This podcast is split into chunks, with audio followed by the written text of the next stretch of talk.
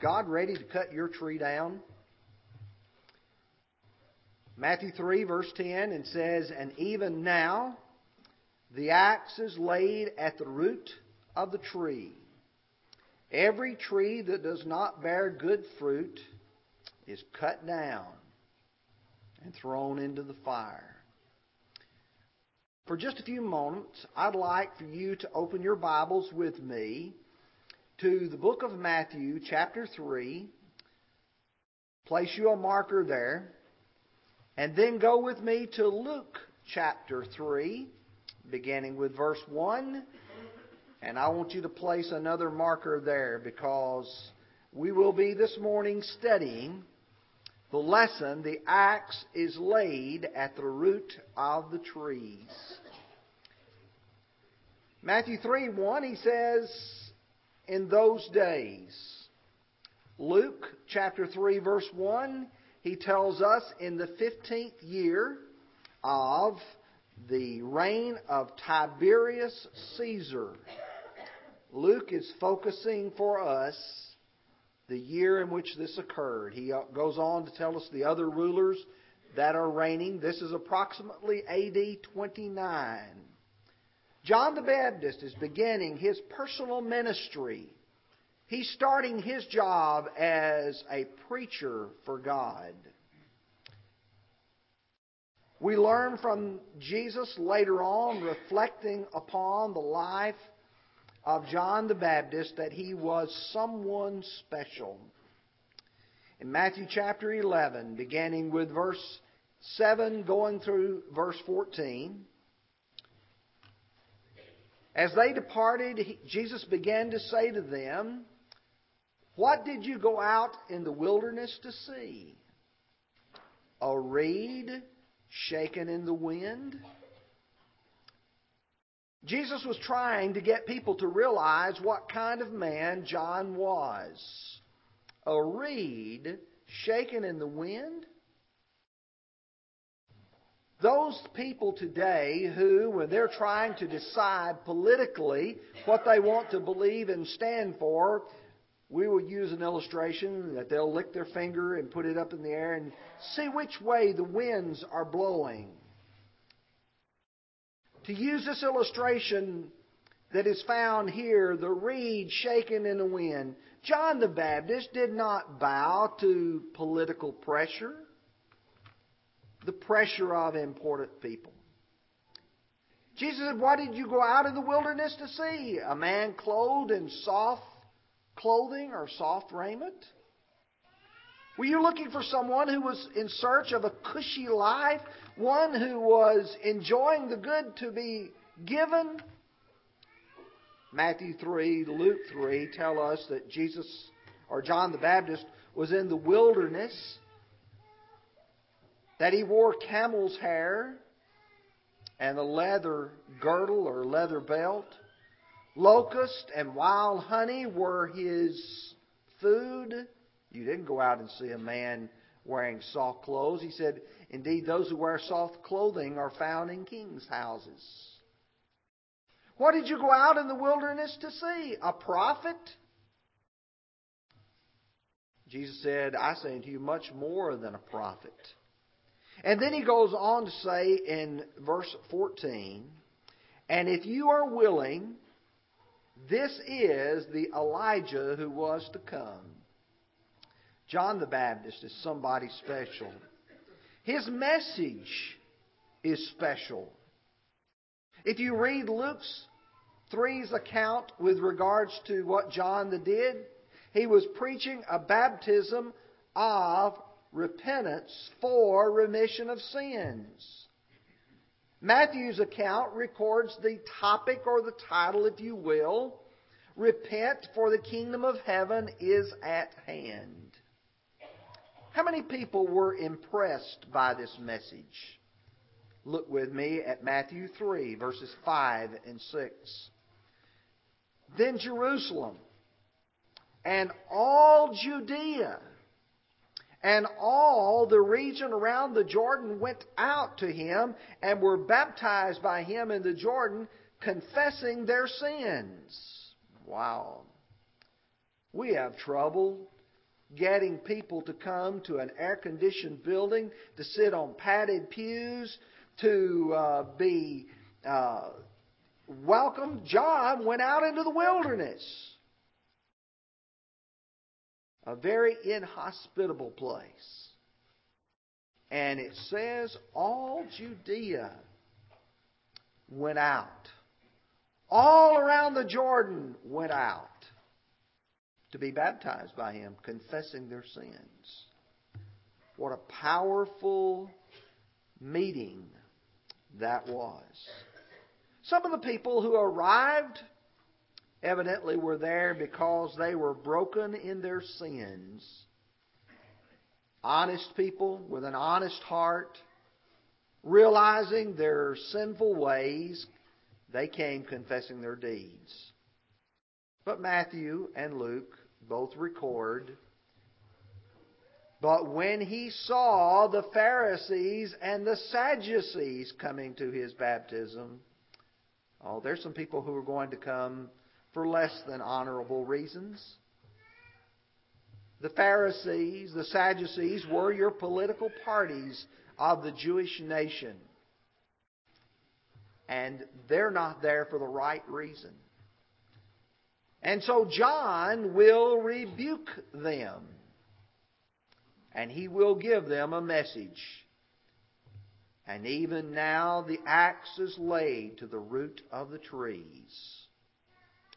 This morning, if you will, I'd like to discuss with you three important points from this passage. Number one is a response to a revivalistic message. John's got a message. How will they respond to it? Number two, I would like for us to look at the role of repentance in changing their lives. And then number three, for us to look at the result of rejecting the message that John will preach. Okay, let's look now to begin with with regards to John and the response to a revivalistic message. John's a revivalist. He's not a person out here simply just going to make people happy. Revival means that you go and you try to change people who they are from the inside out. I want you to back up with me to Luke chapter 1 and verse 17.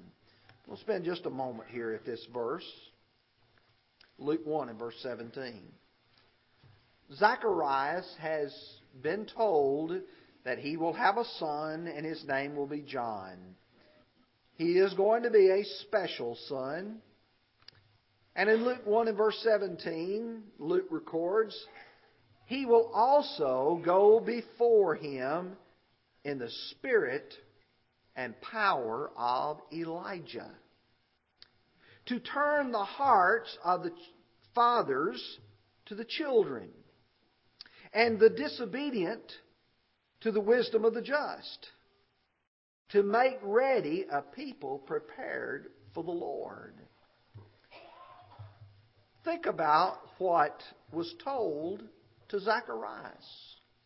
He will go forth in the spirit and the power of Elijah. You remember in Matthew 11 and verse 14, Jesus said, If you will accept it, this is the Elijah who was to come. What is it that is so special about Elijah, and how does John fit into that mold? Flip back with me to the book of 1 Kings, chapter 18. 1 Kings, chapter 18. Let me take a moment to explain to you the background of what is occurring in this passage. The wicked king's name was Ahab. He had married an awful woman by the name of Jezebel. Through her influence, the Baals, the false god Baals, had been brought in to the northern kingdom. And because of that, Elijah had prayed that it would not rain, and it had not rained for three years. The famine was becoming very, very difficult upon the people. Ahab wanted to meet Elijah face to face. And God told him, You go meet him face to face. And as soon as they do meet, Ahab looks at Elijah and says to him, Are you the troubler of Israel? Elijah did not cower. He didn't humble himself before that king. He said, You, O king, are the troubler of Israel, you and your father's house. You brought the Baal in. And he told him, Let's get the people together. Look with me now at verse 20.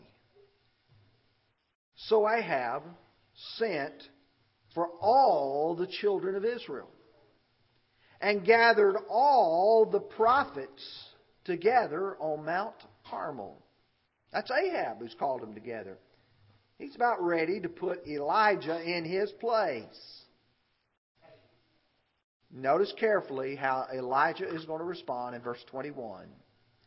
And Elijah came to all the people and said, How long will you falter between two opinions? If God is, or the Lord is God, follow him. But if Baal, then follow him. But the people answered him not a word. Do you want to know what Elijah was doing? He was pointing at the people, all those people, and saying to them, You make up your mind. Are you on God's side? Are you on Baal's side? I really like the way the older translations put it. How long will you go limping between two opinions? And that's the idea. You're like a bunch of disabled people who can't even make up your minds. And notice the way the people responded. They didn't answer him a word. They knew they were in a situation or a place where they ought not be. Let me ask you a question. What was John the Baptist trying to do in Matthew 3 and Luke 3? Was he not in the spirit and the power of Elijah looking at the people and saying, Make up your mind. Either you're going to serve God or you're not going to serve God. You can't somehow stand in the middle. We have got way too many people who claim to be Christians today who are trying to straddle the fence. They're trying to keep one foot in the world and enjoy all the pleasures, the sinful ways of the world, and then yet at the same time want to call upon God and say, I'm one of yours. And John the Baptist said, No, you're not. The axe is even now laid at the root of the trees. Second point of Luke 1 and verse 17 to turn the hearts of the fathers to the children. If you want to flip back to Malachi chapter 4, verses 5 and 6, because this is from where the passage is derived. As Malachi closes the Old Testament scriptures, this great prophet of God has rebuked the people for their lack of sincerity and their lack of devotion. And he comes to chapter 4 and he tells them there's going to come one, a son of righteousness. And he's going to tell them to remember the law of Moses. He's going to say, You need a revival among you. And in quoting about the coming of the Elijah, it says there in verse 5 Behold, I will send Elijah the prophet before the coming of the great and de- dreadful day of the Lord and he will turn the hearts of the fathers to the children, and the hearts of the children to their fathers, lest I come and strike the earth with a curse. Turn the hearts of the fathers to the children. What would that mean? What that means in its context is that fathers would be concerned about their children and the direction they are going. And when you come to look at Luke 1 and verse 17, and Zacharias is being told, Your son, John the Baptist, will turn the hearts of the fathers to the children. They've got to start looking where are we leading our children? We love our children. We want them to turn out great. Some of you are working very hard to make sure your children are educated. You want them to be able to get a good job, make a good living, be able to provide for their families. Folks, let me ask you a question. What are you looking out for your children spiritually? The hearts of the fathers are to be turned to the children. Are we leading our children in the right way spiritually? John the Baptist is going to look at these people and say to them, Don't you say we're children of Abraham. God is able to raise up of these stones children to Abraham. Where are you leading your children? What a revivalistic message that is when you call upon fathers to be fathers and lead their children in the right way. Third point from Luke 1 and verse 17 to turn the disobedient to the wisdom of the just. Men have to be shown how unwise their ways really are. If a man takes his money and just piddles it away, and he doesn't show any sort of concern, he's not being wise. John the Baptist is going to have to show people your activity, spiritually speaking, has been unwise. To turn the disobedient to the wisdom of the just. Next, to make a people prepared for the Lord. John the Baptist's job is to get people ready. He's there to soften up their hearts, to get them to change. I'll tell you the reason why I chose this sermon for today. Two weeks from right now, Brother Larry Acuff is going to be standing in this pulpit preaching the gospel. And I know that in preparing for a meeting sometimes, you want to prepare the building. We want it to look good, the grounds. We want to prepare everything and have it just right. But do you want me to tell you something?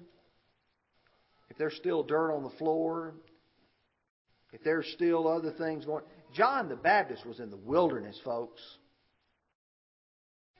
The externals were not nearly as important for him as preparing the hearts of the people. And let me tell you, real revivalistic preaching is aimed at the heart. Listen to Romans 10, verses 8 through 10. But what does it say? The word is near you, in your mouth and in your heart. The word we preach. That is the word of faith. That if you confess with your mouth the Lord Jesus and believe in your heart that God raised him from the dead, you will be saved. For with the heart one believes unto righteousness, with the mouth confession is made unto salvation. Aim at the heart. For the Word of God is living and active and sharper than any two edged sword piercing even to the division of the soul and the spirit and of the joints and the marrow, and is a discerner of the thoughts and intents of the heart. Rome, or Hebrews 4, verse 12. After Peter and the apostles stood up and preached, Acts 2, verse 37 says, And when they heard this, they were cut to the heart and they said to one another, Men and brethren, what shall we do? Real revivalistic preaching cuts people in the heart. And it makes them evaluate their lives. The very best preaching is one that allows the Word of God to shine through and reflect to people. Turn with me now to James chapter 1, beginning with verse 22. James 1, beginning with verse 22.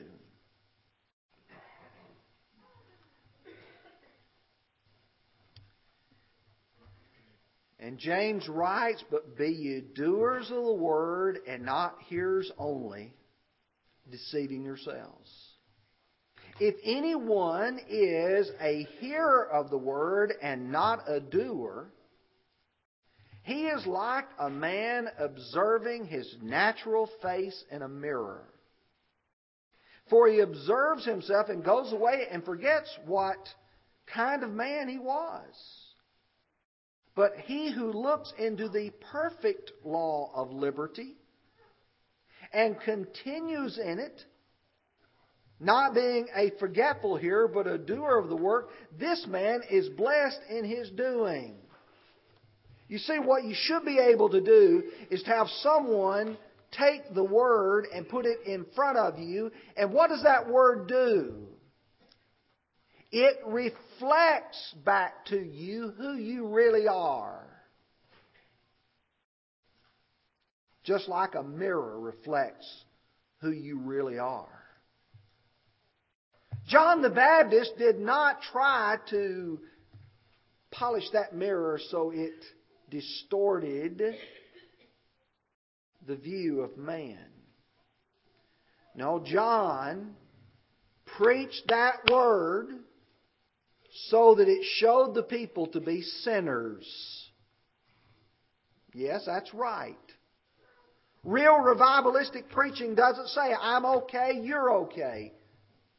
Revivalistic preaching says, I am a sinner, you are a sinner, we have all sinned and fallen short of the glory of God, and we've got something to fix.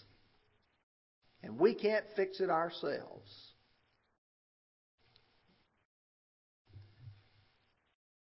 this response to this revivalistic preaching was for John to look at the Pharisees and Sadducees who were coming to his baptism and to say to them, Oh, you nice, wonderful people. No, that's not what he said. You brood of vipers. Who warned you to flee from the wrath to come?